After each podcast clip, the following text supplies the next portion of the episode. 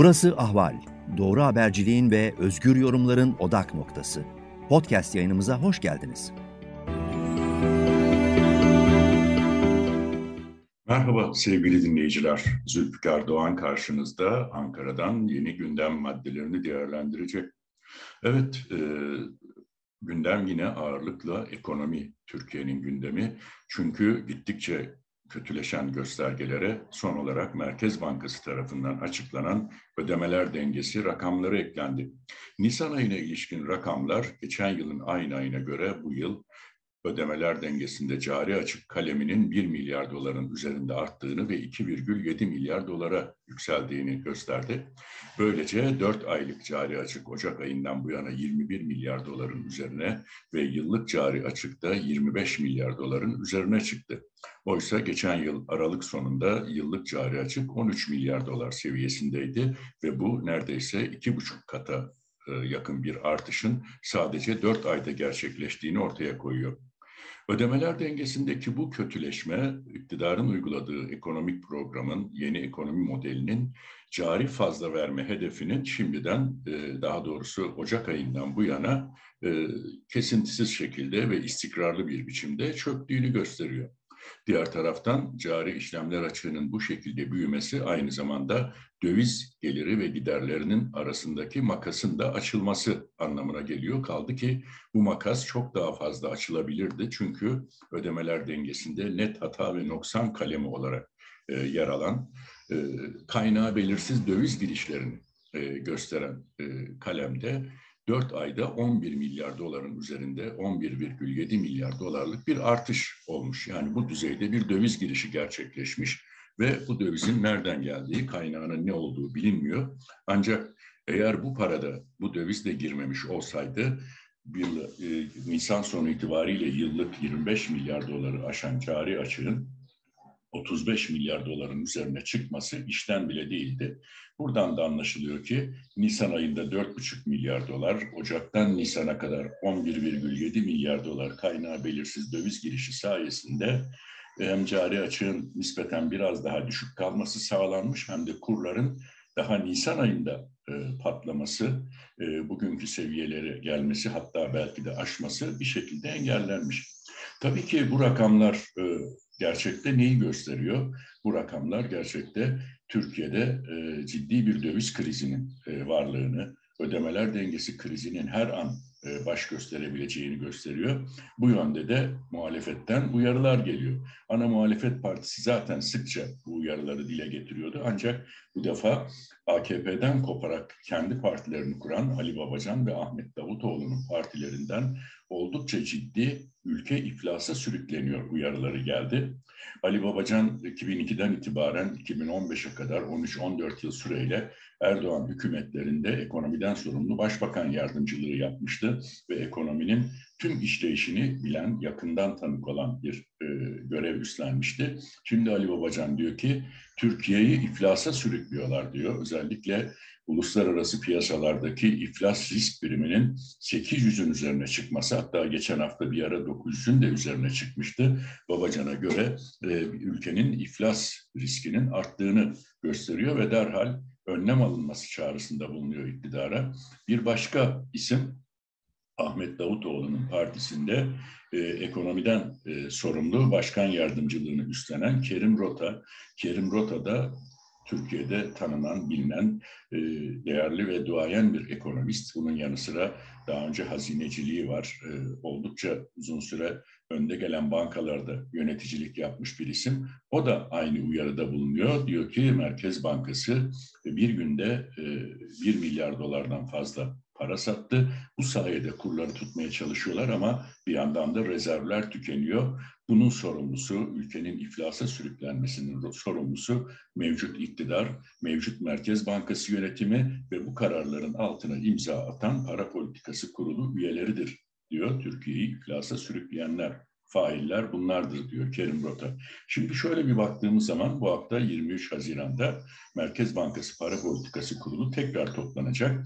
Ancak e, artık e, Nurettin Nebati'nin daha önce söylediği gibi politika faizini önemsizleştirdik dediği gibi e, bir kez daha altıncı kez politika faizinin yüzde on dörtte sabit tutulması e, ağırlıkla beklentiler dahilinde. Dolayısıyla bu konuda bir heyecan söz konusu değil. Hatta merak da edilmiyor. Ancak politika faizi önemsizleştirilse de diğer faizler, hazinenin borçlanma faizinden otomobil, konut faizlerine, ticari kredi faizlerine kadar tüm faizler ikiye üçe katlanmış vaziyette. Hatta öyle ki hazinenin e, yeni kaynak bulmak amacıyla e, piyasaya sürmeye karar verdiği ve 15 Haziran'dan bu yana da talep toplamaya başladığı geliri endeksli senetlerin e, garanti edilen yıllık getirisi, diğer deyişle faizi yüzde 23'ün üzerinde yani politika faizinin yaklaşık iki katı faiz garantisiyle e, Nurettin Nebati gelir ortaklığı senedi ihraç edeceklerini açıkladı. Bu bile Erdoğan'ın faiz tezinin e, bizzat e, kendi iktidarının uygulamalarıyla geçersiz kılındığını gösteriyor. Yalnız şöyle bir sürpriz gelişme yaşandı diyebiliriz. Cumhurbaşkanı Erdoğan'ın görüşlerine ve özellikle dini konulardaki fetvalarına büyük önem verdiği bir ilahiyatçı isim var. Hayrettin Karaman, profesör, aynı zamanda iktidara yakın Yeni Şafak gazetesinde de köşe yazarı. Zaman zaman çok kritik konularda fetvalar veriyor Hayrettin Karaman. E, bu defa köşe yazısında e, şöyle bir e, değerlendirmede bulundu. Dedi ki e, sadece benim söylediğim doğrudur, sadece benim söylediğim haktır. Benim söylediğimin dışında e, söylenenler, benim söylediklerime karşı çıkanların söyledikleri caiz değildir, onlar cahildir şeklinde bir yaklaşım taassuptur dedi ve dinen de caiz değildir, e, yanlıştır dedi. Tabi burada acaba e, Erdoğan e, için mi bu mesaj verildi? Çünkü Cumhurbaşkanı Erdoğan'ın faizler konusundaki e, inatla ve ısrarla e, düşürme yönünde kurları arttırma pahasına, enflasyonu arttırma pahasına faizi düşürme yönündeki tavrı biliniyor.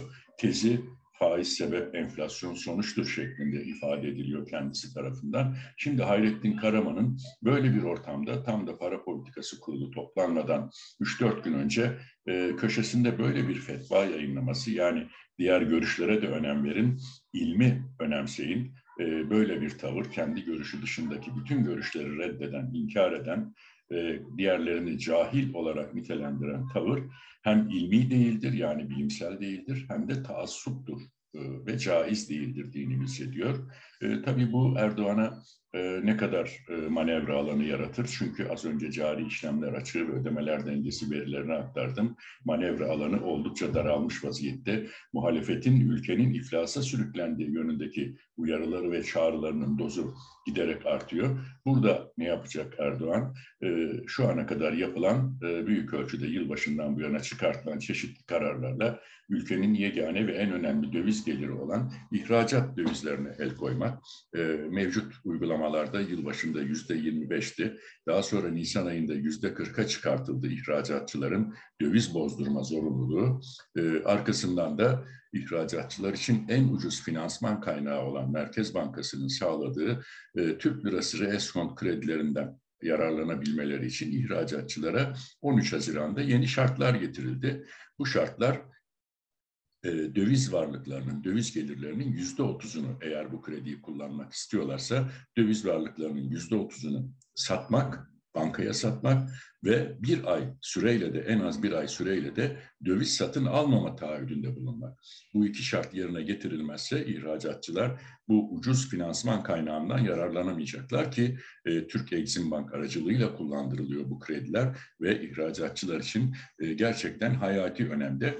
Dolayısıyla şu anda yürürlükte olan yüzde 40 döviz e, bozdurma zorunluluğuna bir de yüzde otuz kredi alabilmek için döviz satma zorunluluğu eklendiğinde ihracattan elde ettikleri döviz gelirlerinin e, yüzde yetmişini kullanamaz hale gelecek ihracatçılar. Oysa Türkiye'nin ihracata dönük üretiminde, ihracata dönük üretim yapan sanayisinde ithalat bağımlılığı yüzde yetmiş ila doksan arasında. Yani ihracatçılar e, sürekli şekilde pazar kaybetmemek için ihracat yapmak istiyorlarsa e, ithalat yapmak zorundalar. Ara mamul, ham madde, yarı mamul madde ithal etmek zorundalar. E, bazı sektörlerde bu ithalat bağımlılığı yüzde doksana kadar çıkıyor. Ama şu anda ithalat yapabilecekleri döviz gelirlerinin neredeyse yüzde yetmişi iktidarın bu kararlarıyla e, el konuluyor ya da bloke edilmiş hale geliyor. Bu da ihracatçıların ya üretimlerini kısmalarını, ithalatlarını kısmalarını ya da siparişleri yerine getiremeyerek mevcut pazarları kaybetmelerini beraberinde getirecek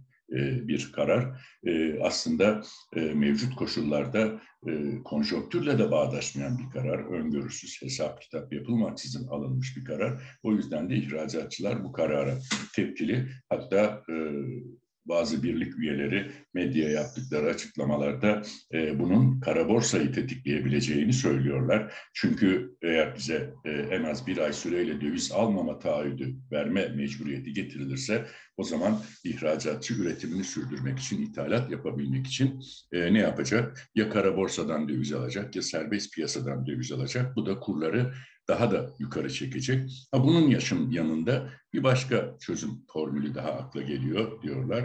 O da nedir? O zaman ya ihracatçı dövizini Türkiye'ye getirmeyecek, yurt dışındaki bir bankada açtığı hesapta tutacak ya da şirket merkezlerini, ofislerini e, yurt dışındaki bir takım ofisler üzerinden işlemlerini yürütecek şekilde organize edecek. Çünkü e, Türkiye'ye getirdiği her 100 lira 100 doların e, 70 dolarına bir şekilde iktidar veya Merkez Bankası veya e, farklı kararlar çerçevesinde e, değişik yöntemlerle el konuluyor. O zaman e, ne yapacak ihracatçı? Dediğim gibi bundan kaçınmanın yollarını arayacak. Bu da ciddi bir sıkıntı. Ama bu hafta içerisinde bütün bunların karşısında iktidarın e, bir umudu var. O da ne? E, 22 Haziran'da Türkiye'yi ziyaret edecek olan Suudi Arabistan Veliaht Prensi Muhammed Bin Selman hatırlayacaksınız.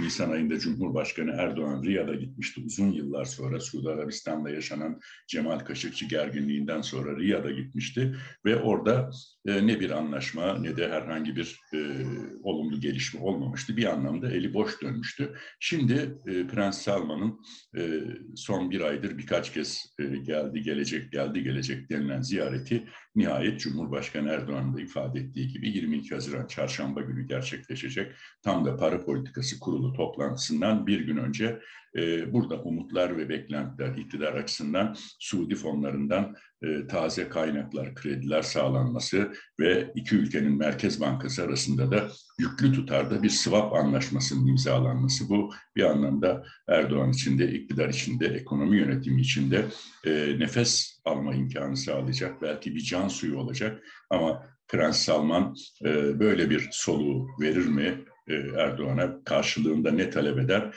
Onlar da çarşamba günü yapılacak ziyaretin ve temasların sonrasında yapılacak açıklamaların muhtemelen satır aralarına yansıyacak ve öğrenme imkanımız olacak. Evet, Türkiye'nin içinde bulunduğu ekonomik tablo muhalefet sözcülerinin ve liderlerinin deyişiyle ülkeyi iflasa götüren e, bir noktaya doğru ilerliyor. Eğer buna karşı acil bir önlem alınmazsa ya da işte bir umut e, Prens Salman'dan e, bir takım iyileştirici veya bu ortamı biraz daha erteleyici destekler, kaynaklar gelmezse Ali Babacan'ın ve Kerim Rotan'ın dediği gibi gidilen nokta ya ülkenin iflası ya da geçmişte Euro bölgesi krizinde Yunanistan, İtalya, İspanya, Portekiz gibi ülkelerin yaşadığı moratorium yani borçların çevrilememesi, borçların dış borçların özellikle ödenememesi. Çünkü bu riskli tablodan sonra son bir haftada Türkiye'nin küresel piyasalardaki kredi iflas risk puanı 800'ün üzerine çıkmış vaziyette. Zaman zaman 900'ü de geçti.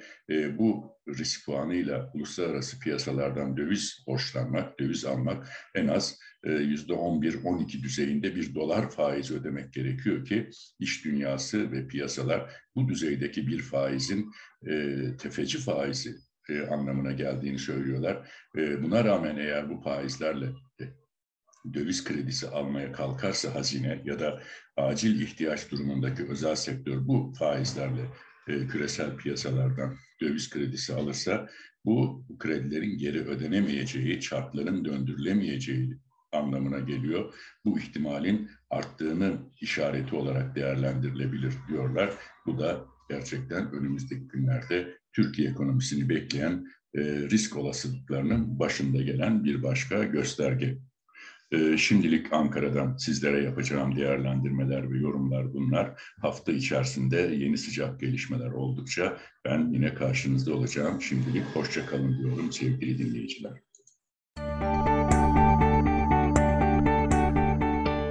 Ahval podcastlerini tüm mobil telefonlarda Spotify, SoundCloud ve Spreaker üzerinden dinleyebilirsiniz. Apple iPhone kullanıcıları bize iTunes üzerinden de ulaşabilir. Türkiye'nin ve hayatın cıvıl cıvıl sesleri Ahval Podcast dizisinde. Kulağınız bizde olsun.